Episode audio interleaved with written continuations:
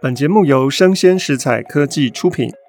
Hello，欢迎一起今天遇到艾琳姐。我们上一次邀请到肖世轩老师跟大家分享了张爱玲在初中、高中的作品，其实还有一篇没有讨论，也就是张爱玲在高中的时候在《圣玛利亚女中校刊》发表的一篇小说，四千字《霸王别姬》。那因为这个跟京剧有关，所以我们再一次的邀请到沈娘娘驾到。来讨论张爱玲的小说《霸王别姬》跟京戏之间的关系。是，大家好，欢迎沈娘娘。 大家好，好，这篇小说沈娘娘觉得写的怎么样？她高中的作品，嗯，当初我看的时候非常惊讶，因为我对《霸王别姬》这出戏、这出老戏啊看过很多遍。嗯，然后当我读到张爱玲的小说的时候，我发现。他绝对有看过京剧，而且绝对有看过《霸王别姬》因嗯张爱为玲应该常常看戏哦，是因为为它里面的很多细节的描述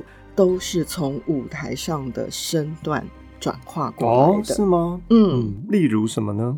譬如说他提到说，呃，他依照着每晚固定的工作嗯，做去，嗯伺候他睡了之后，就披上一件斗篷，嗯一只手拿了烛台，另一只手护住了烛光，嗯悄悄地出了帐。嗯这个披斗篷，这就是呃《霸王别姬》里虞姬她的一个服饰，嗯然后用手遮住烛台、遮住烛光这件事，也是戏曲的一个身段，嗯嗯嗯，所以它完全就是用这样的一个方式把它呈现出来。嗯嗯、另外还有一个地方就是他听到四面楚歌的那里，他说，正当他兜紧了风披和斗篷，预备转身的时候，他突然停住了。像这个就是呃《霸王别姬》在戏曲舞台上的一个身段啊，就是虞姬刚好要背对着舞台要下场，要走到下场门的时候，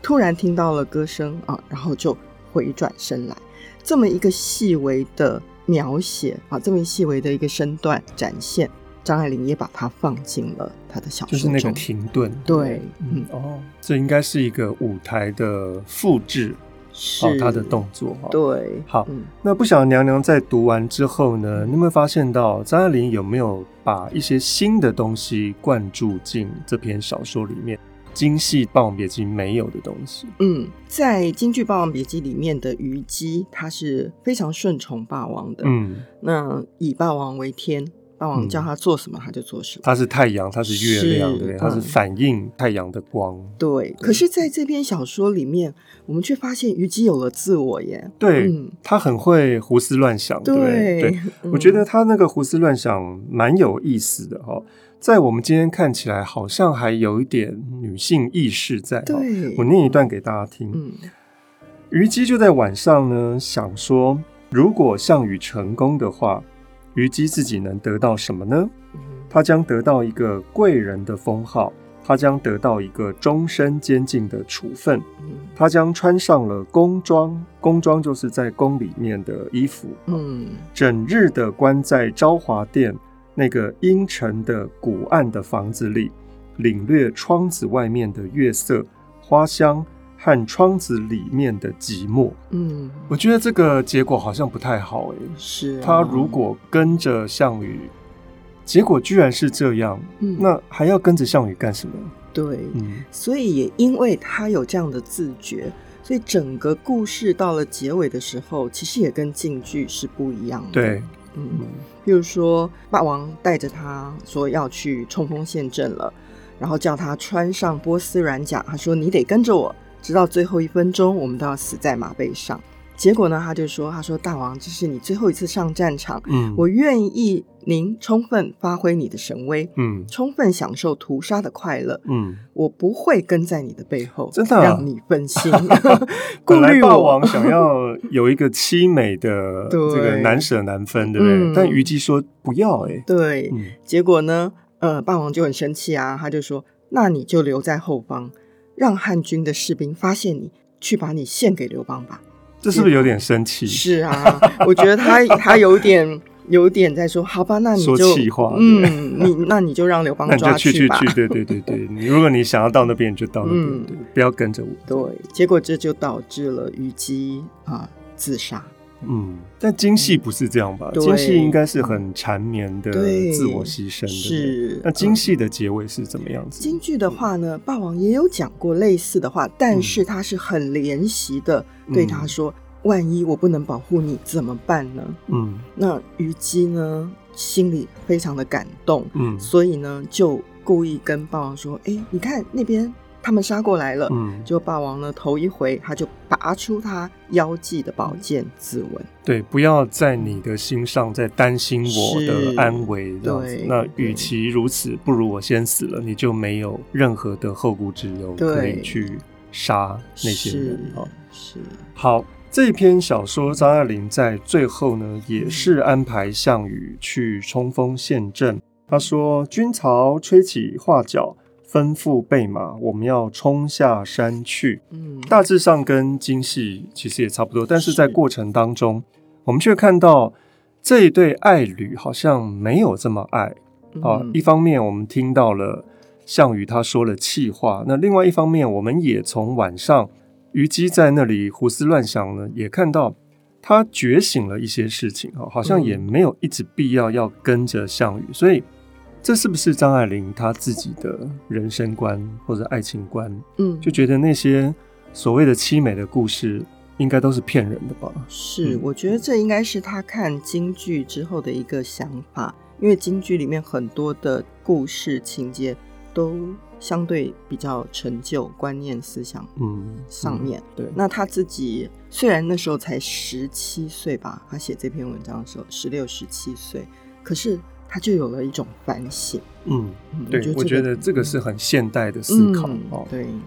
张爱玲在另外一篇散文叫做《存稿》当中有提到，她写《霸王别姬》的事情。嗯，她说：“我去年看了李世芳的《霸王别姬》，李世芳是谁？李世芳哦是梅梅兰兰芳芳的的弟弟子子，对不对？对四大弟子之一是哈。她说，看完李世芳的《霸王别姬》之后呢，百感丛生，想把它写成一篇小说。可是记得以前高中写过了哦。那现在看那个高中这篇，就是我们现在讨论的这篇呢，嗯只觉得肉麻跟憎恶。嗯所以呃，因为要摆脱不开那点回忆，到底是没有写成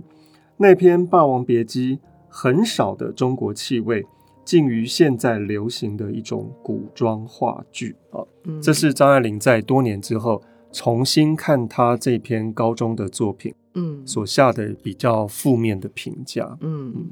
那这篇评价呢，也可以看到张爱玲也许在二十多岁写存稿这个时候，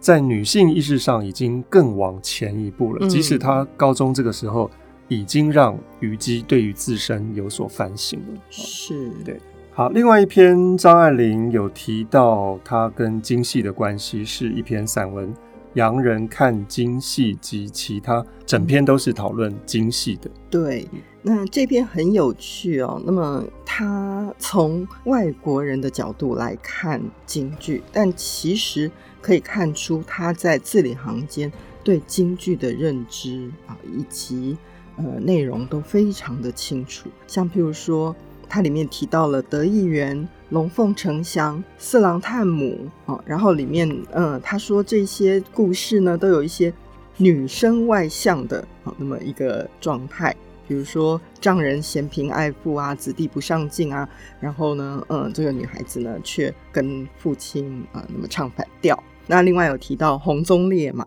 那红鬃烈马，嗯，他也觉得他是无微不至的描写了男性的自私啊、那么提到薛平贵十八年后啊、那么回来，其实他已经娶了代战公主，可是还是要来看一看王宝钏。那另外像玉堂春，嗯，代表中国流行着的无数有关有德性的妓女的故事啊。那还提到了乌盆记，嗯，说是被谋杀了的鬼魂幽禁在一指用来做便桶的乌盆里。那西洋人绝对不会了解啊，怎么会有这么污秽可笑的事？可是呢，在这个戏曲里面，它却是一个非常精彩的故事。那它另外还提到了一个像纺棉花，那这个戏其实呃现在都很少在演了，可是却是在京剧里面一个可以串演戏中戏的一个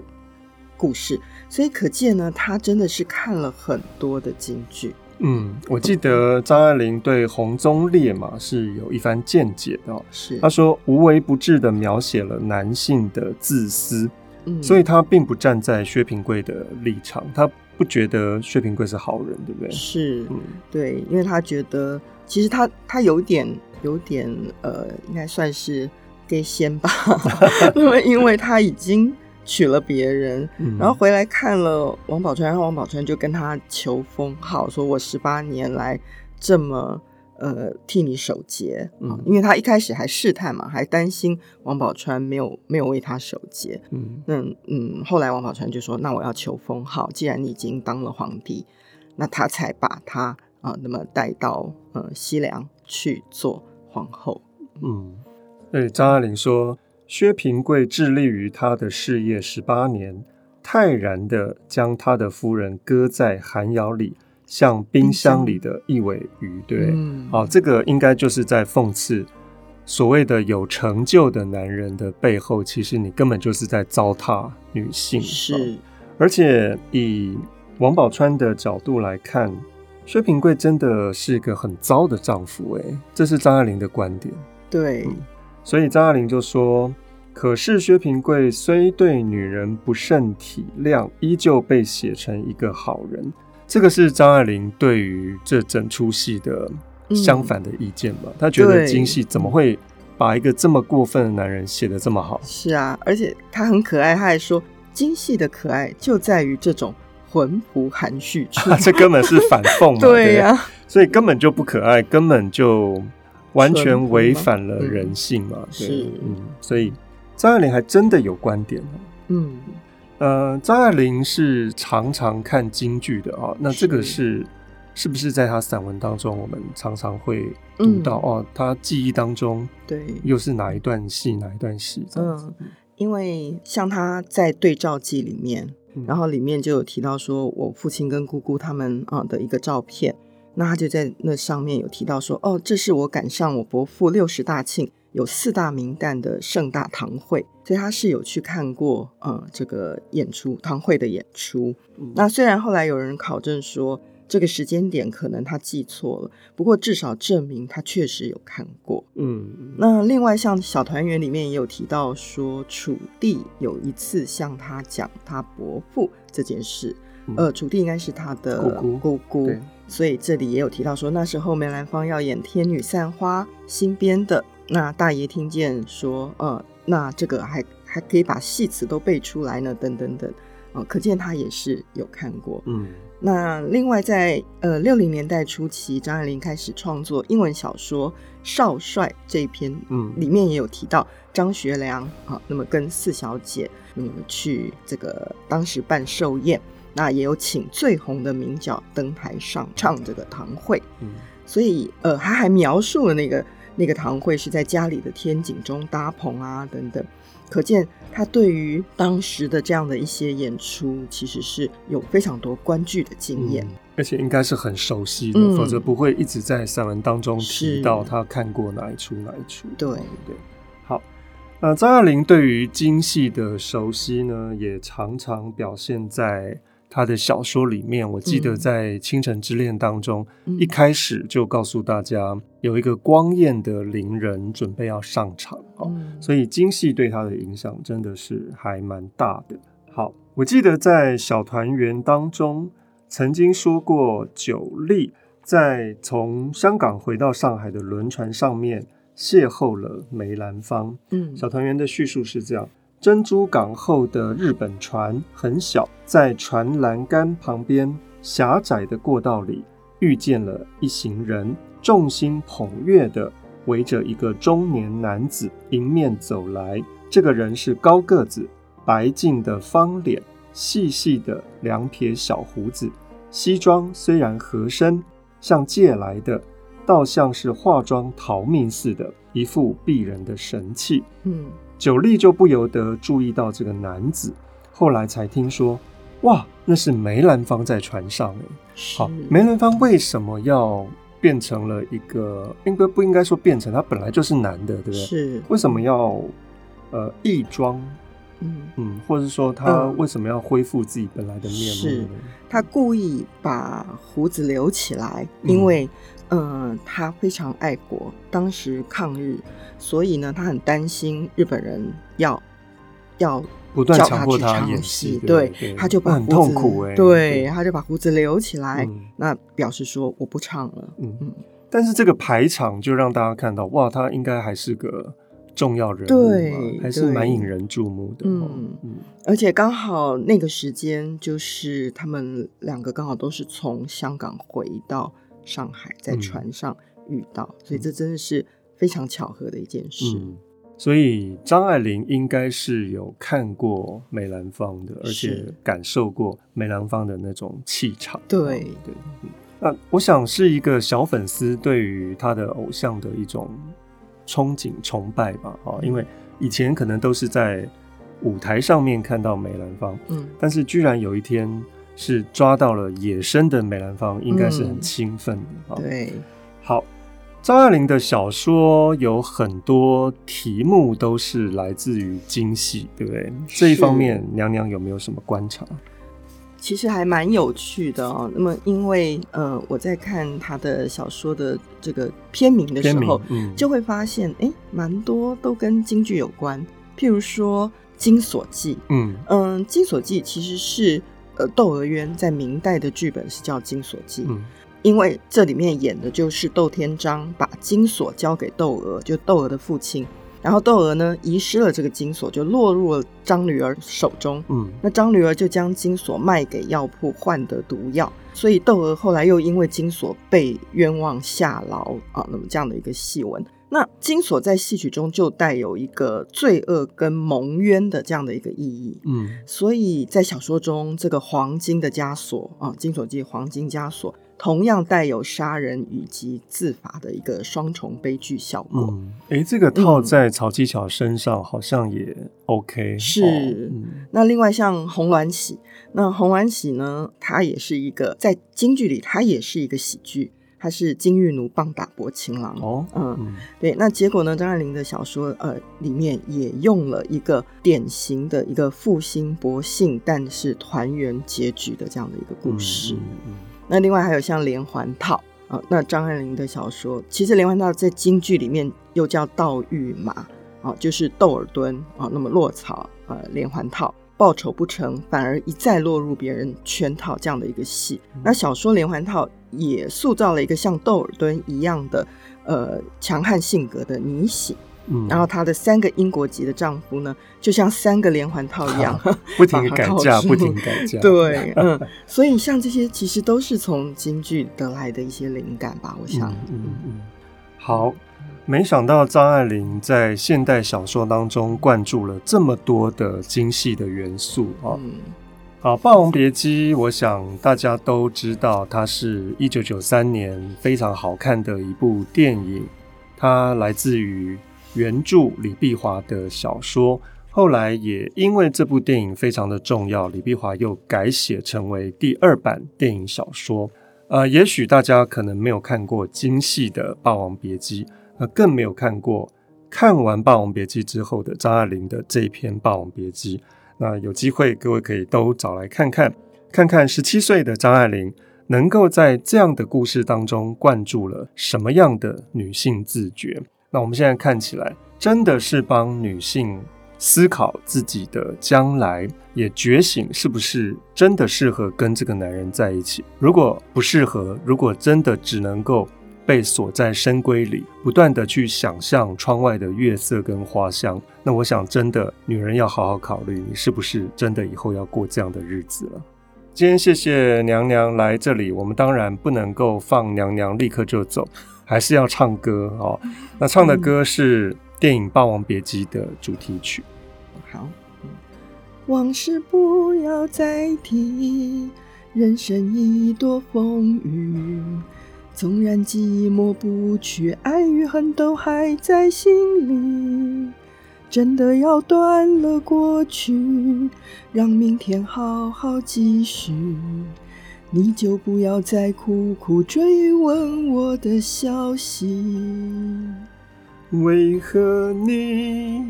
不懂？只要有爱就有痛。有一天你会知道，人生没有我并不会不同。人人生生已经已经太太匆匆匆。匆，我好害怕总是泪眼朦胧，忘了我就没有痛，将往事留在风中。好，今天非常的谢谢沈娘娘大驾光临，她是东吴大学中文系的老师沈慧茹，我是东吴大学中文系的老师钟正道，希望各位以后还能够继续的遇到艾琳姐，拜拜。拜拜。